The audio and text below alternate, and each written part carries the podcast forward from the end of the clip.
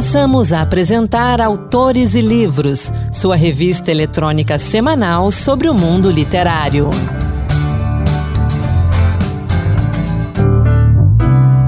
Olá pessoal, bem-vindos a mais um Autores e Livros Dose Extra. Sou Anderson Mendanha e hoje vamos conversar com o jornalista, escritor e crítico literário Tom Farias, que está lançando Toda a Fúria, romance urbano que é ambientado no Rio de Janeiro e tem como protagonista Caniço. Assim como Macunaíma, personagem de Mário de Andrade, Caniço é um anti-herói, um herói às avessas.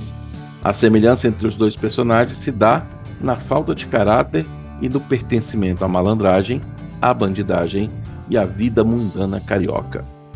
Caniço é um dos jovens cooptados por um sistema que o sentencia à marginalidade. Sem pai ou mãe que o criassem, é desde cedo cria das ruas, sua escola de formação, que o ensina a sobreviver em um mundo que nunca o quis vivo. Inteligente e carismático, seu espírito de liderança e seu desprezo pelo perigo logo chamam a atenção dos líderes corruptos que o exploram em benefício próprio e de chefes do tráfico que lhe oferece a oportunidade de se fazer no crime. Seja qual for o caminho escolhido por Caniço, o resultado é o mesmo: uma juventude perdida, extorquida, lançada à violência do sistema e da criminalidade. Toda Fúria é um relato cru e brutal que nos transporta à realidade feroz das ruas do Rio de Janeiro.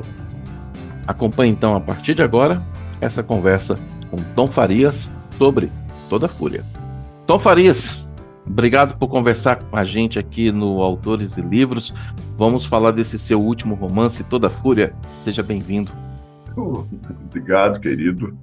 É um prazer estar aqui na Rádio Senado e num, nesse programa Autores e Livros. Eu acho que o Brasil está precisando de muitos programas Autores e Livros, né? livros, autores, enfim. Sim, a gente precisa cada vez mais falar de literatura, falar de livros, e eu quero começar essa nossa conversa sobre o Toda Fúria dizendo que livro, que livro. Parabéns por essa história, por essa escrita.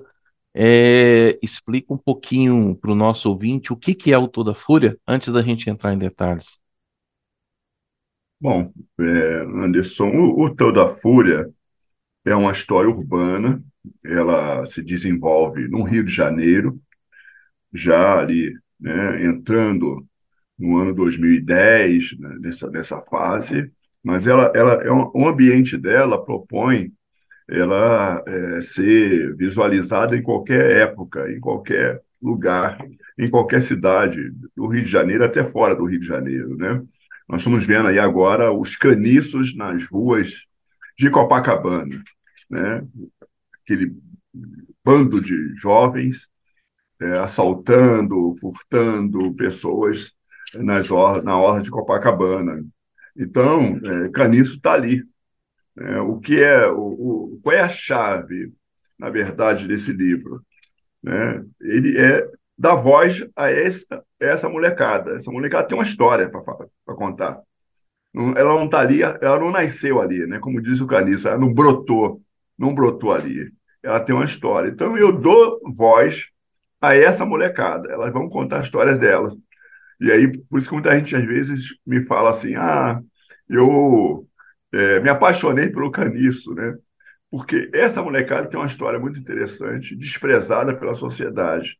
Então, um pano de fundo deste livro, Toda a Fúria, é exatamente a corrupção, a falta de, de políticas públicas né, que levam o jovem àquela situação de marginalidade, né, é, é, é a dissolução do Estado brasileiro em si né, na, na área da educação, na área da saúde, na área da cultura, e a concentração brutal de, de, de capital, né, de riqueza, na mão de poucas pessoas desse país. Caniço é um, um anti-herói, né?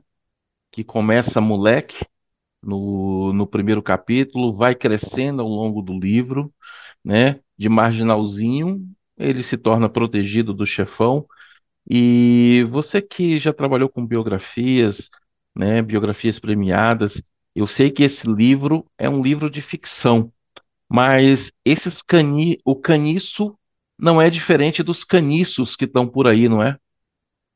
Não, exatamente, Anderson. Eu até dei um, já dei uma palhinha, né? É, nós temos caniços em todas as partes do Brasil, é, sobretudo nos grandes centros, né? Rio, São Paulo, você encontra esses caniços. E eles, eles se mostram a toda hora nos noticiários das TVs, no jornalismo impresso dos jornais das cidades, dos estados. E é preciso que a gente, ao invés de combatê-los né, com é, a eliminação deles, a gente pense exatamente na produção desses caniços. Quanto a gente está produzindo caniços, a torta e a direito. Né? O caniço que está aí, que sobreviveu, né, que está aí no livro, é um sobrevivente. Né? E eles acabam encontrando seus meios de sobrevivência. Você é preciso, você tem que comer todos os dias. Como se você não tem eh, alimentação, se você não tem, sabe, recursos. Então você vai lá o mundo do crime. Você vai assaltar, você vai, vai furtar. Né? Você precisa conviver com pessoas. Você não tem família. Então você cria sua, sua própria família na rua. Você cria a sua própria família num presídio. Você cria a sua, a sua própria família no crime organizado. Né? Então, é, é uma outra lógica de sociedade que está encoberta. Há uma camada que a gente coloca, é, todo governo vem e coloca uma camada diferente sobre esses, essa, essa população. Então, assim, é, eu procurei escavar um pouco nesse, nesse solo e aí revelou né, um, um, um estado de, de coisas bem interessante do ponto de vista sociológico, da antropologia e da psicologia nosso, né? Eu quero pegar essa sua deixa aí que você falou da família, é um retrato bem interessante do caniço do livro é que ele não tem mãe, não tem pai, ele é criado, entre aspas, pela avó. E a gente percebe que, na verdade, a, a relação dele com a avó é bem distante, tanto que no livro você usa a palavra parenta, né? Ele não se relaciona de nenhuma forma com a avó, de uma forma carinhosa ou próxima, é, afetuosa. E o que a gente vê nessa realidade desses jovens é um pouco disso, como você disse, né? As famílias não têm estrutura, se eles não têm estrutura, essa estrutura familiar saudável, eles caem naquilo que é necessário para sobreviver. E aí a gente tem, e aí quando o Estado é omisso, nós temos essas realidades. E o que eu gostei do livro é que você não fica dando lição de moral. Não há lição de moral no livro. O livro mostra uma realidade. O livro mostra fatos. Mas não há, assim, é, uma lição de moral do, do, do, do Caniço ou do, dos outros personagens. Como foi a construção desse personagem em si? Deu muito é, trabalho? É porque, assim, é, eu acho que se lição de moral fosse bom, vendia no supermercado, entendeu? Uhum. As lojas americanas aí que estão falindo, elas poderiam é, é fazer promoção desses produtos. E, e há caniços também na sociedade organizada, Anderson. Né? O pessoal que está aqui nos ouvindo. Não é só na família desestruturada que existem caniços. Né? Você tem caniços formados em Harvard. Então, assim, é preciso ver o, o quanto há um caniço visível, abandonado na rua, morando embaixo de marquise, vivendo, é, andando de forma maltrapilha, comendo lixo né, sobras na, nas ruas e há canistas comendo filé mignon é, em grandes residências. Né? O processo histórico do Brasil é de desigualdade desde 1500, não é um, de hoje. A infância no Brasil ela é relegada a segundo, terceiro planos, como a velhice, como a mulher, né? há muitos anos, há muitos séculos no Brasil. Esse é um pouco do, do resultado. Isso dá trabalho, né? Logicamente, você trazer isso para uma realidade palpável, onde as pessoas possam ler, tomar ciência de uma, de uma, de uma situação desigual né, e não tomar partido. Ela simplesmente vai dizer, caramba, o que, que, eu, tô, o que, que eu fiz para contribuir por tudo isso e o que eu posso fazer para que isso eh, não aconteça mais. Você viu a reportagem do Rio de Janeiro sobre os, os, os jovens na rua, os bandos né, de jovens, uhum. e, o, e, o, e o senhor que foi é, assaltado e violentado né, com um soco, chegou a ficar desacordado, e ele falou: Olha, a educação, está faltando educação, está faltando investimento em educação. Você, você viu que ele teve, teve até um processo de catártico, né, de, de, de pensar numa coisa, e não naqueles grupos que resolveram criar uma milícia, uma milícia para sair a cata né, de jovem na rua. É, não, ele falou, não, o problema está na educação. Quer dizer, eu acho que a educação é um grande braço para você resolver esses problemas. Não é o único, porque você tem a família. Né? A família está desestruturada, o pai sem emprego, sabe? A mãe subempregada em casas de família. Né? E aí você, uma mulher que trabalha numa casa de família, Anderson, ela vê um processo de, um, tão dolorido, porque ela, enquanto ela está lavando, passando, cozinhando, arrumando a casa, o filho daquela pessoa está estudando para a universidade, está estudando para ser hum. juiz, está estudando para ter uma grande profissão. E ela fica pensando: e o meu filho? Onde está o meu filho agora? Né? Então, é, essa desigualdade brutal do, do, do Brasil, né, um processo de um pacto social né, pela riqueza única e exclusiva, um pacto social para você criar camadas cada vez maiores de, de exclusão é o que está é o que tá na realidade agora. Até andei brincando né, com, com a minha amiga Flávia Oliveira, da Globo News, é, sobre isso, né? É, mandando mensagem para ela assim, eu, eu, daqui a pouco vou processar o Estado, porque é, liga a televisão e estou vendo meus personagens nas ruas do, do, Rio de Janeiro, de São Paulo, estão lá nas ruas. Então, assim, é um processo é, difícil. Chegar a essa linguagem não é, não é fácil, né? Você falou das minhas biografias, enfim. Então, não, não é fácil, né? Porque você precisa comunicar, né? E o ato de comunicar é um ato nobre. Então, é, é, é, nem sempre é muito, muito fácil chegar a isso, né? É, eu falei da biografia, eu falei que aqui é uma ficção. Você, além de escritor, tem uma carreira, uma longa carreira como jornalista, e o que eu vejo na escrita é que muitas vezes a gente está acompanhando uma longa história, é como se fosse uma grande reportagem, ou melhor, uma grande crônica da realidade. E eu gostei muito do, do estilo de escrita, uma escrita é, basicamente descritiva, com poucos diálogos, mas, ser, mas sem ser cansativa, sem ser redundante. Você não fica falando muito dos ambientes, você vai direto à ação, ao ponto, ao personagem. Essa experiência, toda essa sua bagagem ajudou a construir esse livro e como é que foi esse trabalho, essa depuração dessa escrita? É, perfeito. Eu penso que você, como jornalista, também sabe disso, né? É, nós temos um, uma, uma comunicação que precisa ser cada vez muito mais dinâmica com o leitor. É, o leitor não tem muito tempo a perder, ele muda de canal, ele muda de sintonia na rádio, né? ele fecha o, o jornal já na, na, nos leads da primeira página. Né? Então, Machado levava dez páginas para contar que Capitu foi a janela. Né? Eu fico imaginando esse processo no século XIX. Né? Os, o, o, é, as pessoas que liam Machado, né? mandando o WhatsApp daquele tempo pá, ah, olha aí, o que, que tá achando? Ah, tá chato, não tá, tal. Então, assim, o, o, esse processo de escrita realmente vem de uma bagagem, né? Eu, eu estreiei no jornalismo com 14 anos, então foi quando eu, eu, eu escrevi pela primeira vez em jornal, né? É, e eu tenho um, um, processo de escrita que eu trabalho eu trabalho basicamente todos os dias de onde eu estiver lendo e escrevendo todos os dias. Eu, eu faço um, um, laboratório constante de exercício.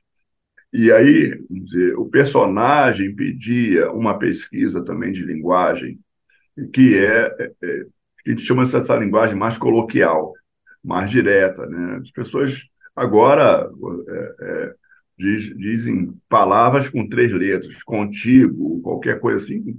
Você, você qualquer, são, são dois quá, né? que, são dois queijos, né? Qualquer. Uhum. Então, assim, é, era preciso também contar uma linguagem, porque esse livro está muito direcionado para jovens, né? Uma linguagem que atinja basicamente esse público que conversa agora dessa maneira. Ninguém conversa mais como nós conversamos, né? Nada. Pelo, pelo contrário, eles, eles têm uma linguagem própria, é, é, é, e linguagem idiomática, coisas idiomáticas. É basicamente um idioma é, dentro do, da língua portuguesa, né? É um, é um, é um idioma novo, né? Tem um amigo chamado é, é, Calaf Epalanga, é um escritor é, angolano, que hoje vive em Berlim, entre Berlim e Portugal, ele diz que a língua portuguesa já não é mais uma língua europeia, né? E nós estamos também criando a nossa língua brasileira, que vem dessas camadas. Tem um, você pegando por aí, eu lembrando aqui, muitas vezes nos, nos diálogos que aparece, é, fica agora bem claro isso que você disse, dessa linguagem própria eles às vezes conseguem se comunicar com interjeições, com reduções, reducionismos, é, falou, tá aí, fechou, né, para traduzir uma ideia com, mais complexa. Foi difícil para você chegar nesse tipo de linguagem para o jovem, já que você teve uma perspectiva na escrita, olhando para o jovem, de poder falar com ele também? Foi difícil para você, que já tem, nos, já está nos Entas também? É, foi, né? É muito, é muito difícil, Anderson. Jovem é uma outra realidade, entendeu? A gente tem, tem filhos, quem tem netos, né? A gente fica olhando assim, meu filho que eh, não lia jornal, sabe? Essas coisas todas. Então, assim, é, é, um, é um outro processo, porque às vezes tá, acha que está fazendo o melhor, né? Tá, tá, tá, que está bonito demais na, na fita e tá, a, a molecada está rindo, tá rindo de, de, de você às escondidas, né? Pelo teu ridículo. Então, assim, é, é preciso, é preciso uma, eu, eu pensei, qual é a forma de se comunicar? Né? Como é que eles se comunicam? E aí, quer dizer, é, na linguagem mesmo, né, existe quase um dicionário né, no Brasil. Poderia ter um dicionário das comunidades, das, sabe, das favelas, dos subúrbios. Né? Então, poderia ter um, comune, um, um, um dicionário para explicar para você. Né? E aí, tá bom, né? brotou, pega a visão, sabe?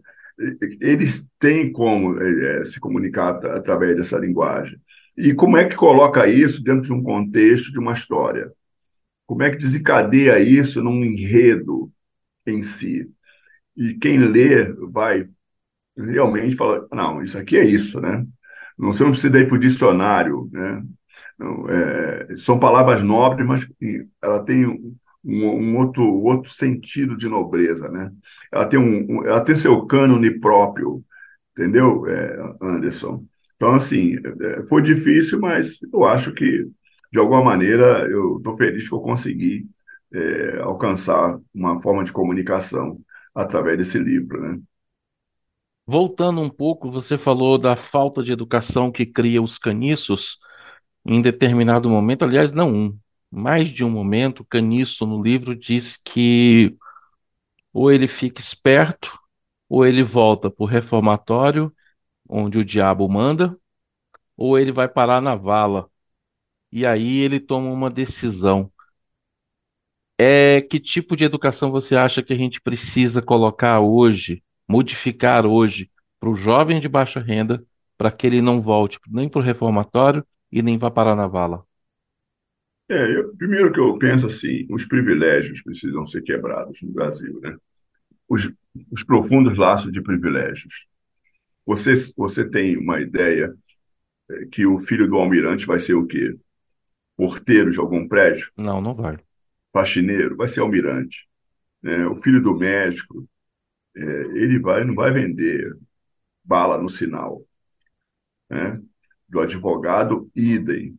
Então, há uma construção de um Brasil, Anderson, em que o filho da empregada doméstica vai ser porteiro do prédio onde ela trabalha. Não há outro. O filho do feirante, ele vai ser aquele cara que vai engraxar sapato num prédio do centro da cidade, vai vender coisas no trem da central do Brasil. E essa é a construção do Brasil. Né? E essas pessoas, elas não são pessoas brancas, elas são não. pessoas negras, oriundas às vezes do Nordeste ou do Norte do país, elas estão carimbadas com o selo do período escravista brasileiro. Né? O pensamento colonial ainda é muito forte no Brasil. Você tem um, um país com 500 anos de história, não é isso? Uhum. Dois terços desse país viveu sob a escravidão, ou seja, 350 anos sob a escravidão. Aí veio a abolição da escravatura. O que, que aconteceu? Né? Você tem um processo de violência, apagamento, negação de, de valores, extermínio dessa população, perseguição a tudo que ela fez. Né? Então você tem 450 anos, se você contar 350 mais 100. Sobra muito pouco. Né? Você ainda tem é, descendente de barão, de visconde. Né? As pessoas dizem, ah, eu herdei uma fazenda de 300 anos. Mas ele não, ele não volta assim, à memória para dizer assim, mas essa fazenda foi mantida por 300 anos. Quem é que mantinha essa fazenda né? há 300 anos, há 200? já que a abolição da escravatura tem 135 anos. Então, é, isso, é este processo social né, que precisa ser revisto. E a educação está é fundante nele, nesse processo. É, você pega o livro de história, você vai ver um monte de, de, de história sobre a escravidão. Né? Então, você tem uma, só uma raça no Brasil, só tem a raça negra, você não tem a raça branca. Né? Você só tem um povo que foi é, escravo, entre aspas. Né? Uhum. Então, assim, é, a educação vai formando uma, outra, uma nova geração, primeiro, né, de pessoas que pensam exatamente como aquilo que está no livro, né, que ela é branca e tem todos os privilégios sobre a outra, a outra que não é, e você vai formando um grupo que é muito grande, brasileiros, negros, são 102 milhões de pessoas no Brasil, né, a população negra, você vai formando um grupo que vai na zona sul do Rio de Janeiro e ela jamais vai pensar em morar ali, porque a mãe né, apenas foi para o, o, o, prédio como empregada doméstica. E no Brasil ainda tem um, um agravante, né, porque é o país que tem eh, elevador de serviço, né? Eu é. viajei em vários países, nunca vi elevador de serviço em, em outros países. Aqui ainda tem, né? E o pai daquela, daquela pessoa vai ser, vai ser porteiro naquele prédio. Então, na cabeça dele, jamais ele vai imaginar que ele pode ser um morador de um lugar daquele. Ele pode ser um morador da, do subúrbio, né? E aí o subúrbio você tem favela, você tem, sabe, você tem é, é comunidade, o pessoal chama de periferia. Então, é, é sobre isso que a gente precisa desmontar no Brasil. E a educação que forma, né? Essa, toda a população Todo mundo passa pela educação, todo mundo tem um professor, teve um professor na sua vida, né? Todo mundo teve isso, né? Então, do, do da pessoa mais simples ao, ao um magistrado no, no Brasil.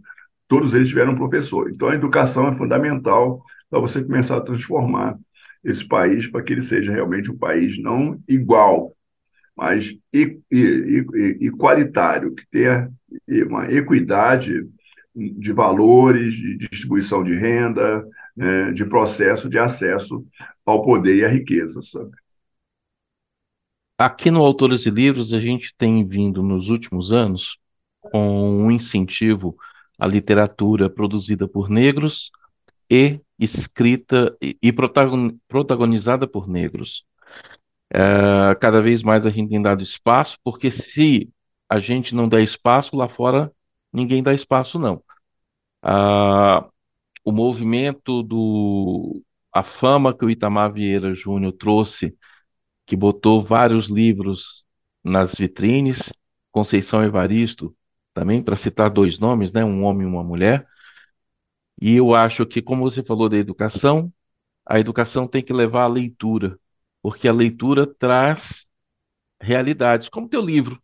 Teu livro me mostrou realidades que eu não conheço, que eu não vivi, né? Que quando eu fui a Rio, São Paulo, eu olhei de longe. E você traz essas realidades. A partir dessa leitura, a gente pode parar e pensar como é que você vê a literatura produzida por negros no Brasil hoje? E a e melhor, e como você vê o espaço dado a essa livraria? Será que ainda vai continuar é, o espaço dado a essa literatura? Será que as livrarias continuarão dando espaço para vocês? Assim, enquanto a gente pensar que alguém tem que dar espaço, Anderson, vai ficar difícil, porque há um controle ainda. Né? Esse controle é que determina onde, até onde você pode ir. É como se fosse uma cordinha. Uhum. Então, você, o, o, autor hoje negro, ou seja, de autoria feminina ou, ou de autoria masculina, ele ainda depende e quase pede para participar de algum tipo de evento literário brasileiro hoje. Né? Então, assim, é, há um processo de mudança? Há, mas é muito lento esse processo de mudança. Há uma focalização em autores de grandes vendagens, grande sucesso, como Conceição Evaristo, que você citou, o próprio Itamar, Itamar Vieira, são dois amigos queridos que eu tenho, existe. Mas há um grosso de autores brasileiros, que não é de hoje, uhum. tá? do passado, que estão completamente ignorados. Né? Você tem aí é, pessoas é, é, como o fundador do romance no Brasil, que é um homem negro do século XIX, o Teixeira e Souza, né? completamente... E as pessoas não sabem mais quem são, quem é. Não, não sabe. Firmina, né? Cruz e Souza, José do Patrocínio, a gente, vai, a gente vai falar de um elenco enorme aqui, quando não há distorção também. Né? Por quanto tempo você viu Machado Branco no, na literatura brasileira? Né? Uhum. Por mais de 100 anos. É muito tempo. Né? Você tem uma, uma pessoa igual a ele, quando você olha para olha o Machado, olha para o Machado, e não tem como dizer que aquele camarada é um camarada branco. Né? O Lima Barreto, por exemplo. Enfim, então, acho que nesse contexto que, é, que é precisa, precisa mudar. enquanto a gente estiver aguardando que alguém nos dê espaço, vai ficar difícil. Né? Os espaços precisam ser criados de forma equânime. Ele não pode ser uma coisa, o espaço para negro, porque, ah, não, Itamar está vendendo muito. Né? Não, não pode. Tem um monte de Itamar Vieira no Brasil, tem um monte de Conceições Evaristo no Brasil. Né? E aí, quer dizer, é, ainda né, a produção, a concentração do, da mídia, ela está fortalecida em, em, outros personagens, em outros autores, que não somos nós, entendeu? Nós estamos ali forçando a porta. Né? Quando a gente consegue, cria um Itamar, cria uma Conceição. Né? Mas é difícil, as portas estão cada vez mais blindadas. E aí o, o nosso esforço é muito grande para poder é, abrir e entrar nesses ambientes, entendeu? E para a gente finalizar, ainda nesse, nesse ponto, é Toda Fúria, publicado pela editora Gutenberg, né, pelo selo Gutenberg, da Autêntica, uma das grandes editoras no Brasil. A conquista desse espaço tem o seu valor e tem sua importância, né? Tem, é porque é preciso. Eu tenho, são 18 livros publicados, né? e eu tenho vários prêmios nacionais, inclusive o prêmio da Academia Brasileira de Letras, hum, e sou, fina, sou finalista, né? Sou duas vezes finalista do prêmio Jabuti, né? Que é um dos maiores premiações do Brasil. Sou membro da Academia Carioca de Letras. Né? Então, assim, há um processo muito grande é, de experimento e de vivência no mundo do, da literatura em si, né? E do jornalismo. Né? Eu sou, como você sabe, é, colunista da Folha de São Paulo, onde o jornal onde escrevo. Então, um dos maiores jornais, jornais do país. Então, é, é preciso é, que a, a, o pessoal que nos escute aqui né, tenha uma dimensão de que essas coisas não são gratuitas. Né? Obviamente, a autêntica é, é, do grupo, é, né, onde tem um selo da Gutenberg, ali da minha amiga Rejane Santos, que eu mando aqui um abraço e um, e um beijo, ela entende que há um. É igual pão. Né? Você, você, vai, você não vai fazer pão para ele ficar na vitrine. Né? Você tem uma perspectiva de venda, de ah, faz 200, faz 500, faz mil pães, porque vai, vai ter saída. Né? Então, assim, o, o, o, toda a fúria é esse pão da padaria né, que, que o, o, padeiro falou assim, não, vamos, vamos botar isso para vender.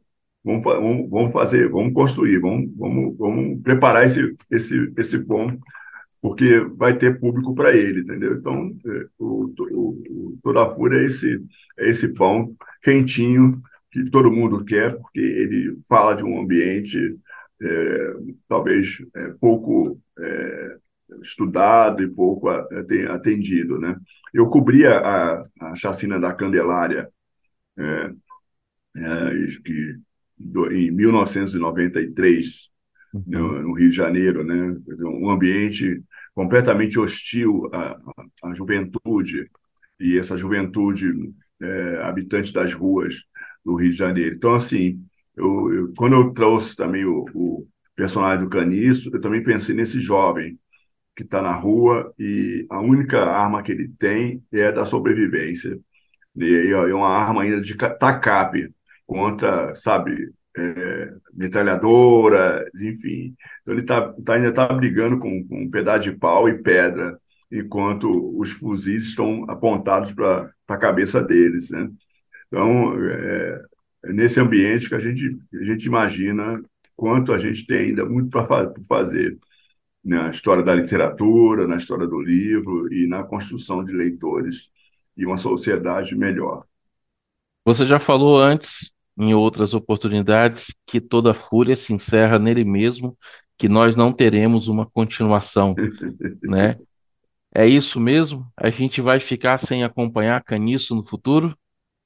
Eu acho que que outros o façam, né? Eu, eu, escrevi, eu escrevi um romance anterior, publicado em 2021, que era Bolha. Né? Da Bolha. E a Bolha é uma história, uma história pandêmica, né? É uma história de um vírus alienígena que vem destruir a humanidade nesse amplexo todo que a, que a pandemia do coronavírus causou no, no Brasil e no mundo. Então tem um pouco desse ambiente horripilante, de medo, e aí todo mundo quer, quer a bolha 2, né? Por causa do, ca, casal, né? Edu e, e Nanda, né? Do, do livro, né? Os sobreviventes do livro em si. E agora querem um caniço, né? Ou seja, é, achando que o caniço vai desenvolver algo a partir da história dele. Mas eu, eu acho que não, eu não consigo, não vejo necessidade de. Eu acho que a história do caniço está ali, é, você pode supor, supor com o final Imaginar. do livro é, o, o, quanto ele, onde ele vai chegar. Bandido no Brasil, você vê o número de jovens que morrem no Brasil é muito alto. Né? E, no, é, e jovens dois, negros ainda mais. É, tem duas situações, só para encerrar teu, o que você está querendo.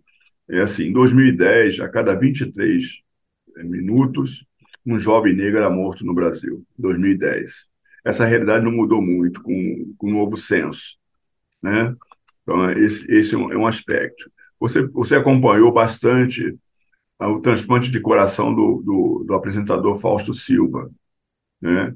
É, mas ninguém, ninguém compreende a história de que os maiores doadores de órgãos no Brasil são jovens negros mortos de forma brutal no Brasil os maiores doadores de, de, de órgãos. Então, daí a gente pode imaginar onde o caniço está metido, né? Onde ele pode, até onde ele pode chegar. Não há bandido velho no Brasil. Ah, eu estou aqui com 80 anos, vou contar a minha história. Não, não existe bandido velho. Eu, pelo menos, não conheço nenhum bandido velho. Pode ser que tenha algum. Mas eh, eu acho que o leitor pode ter uma ideia bem precisa e fazer a sua própria ilação com relação ao caniço, onde ele chegou e onde ele pode chegar. Tom Farias, obrigado pela conversa. Eu encerro deixando o convite. Com 18 livros publicados, deve ter mais alguns vindo por aí. Eu queria que você voltasse outro dia para a gente conversar mais sobre sua literatura. Obrigado, Anderson. Obrigado aos leitores da Rádio Senado aqui. Quem quiser me acompanhar na rede social é Tom Farias Oficial. Mandar alguma mensagem por lá, postar o livro né, e me marcar. Eu fico muito satisfeito e espero que o pessoal tenha gostado aqui do nosso conversa. Essa foi a conversa com Tom Faria sobre Toda Fúria, livro publicado pela Gutenberg da editora Autêntica. O livro está disponível tanto na versão e-book quanto na versão impressa. E o Autores e Livros vai ficando por aqui. Obrigado pela sua companhia. A gente volta semana que vem com mais destaques da literatura para você. Um grande abraço e até lá. Boa leitura. Acabamos de apresentar Autores e Livros, sua revista eletrônica sobre o mundo literário.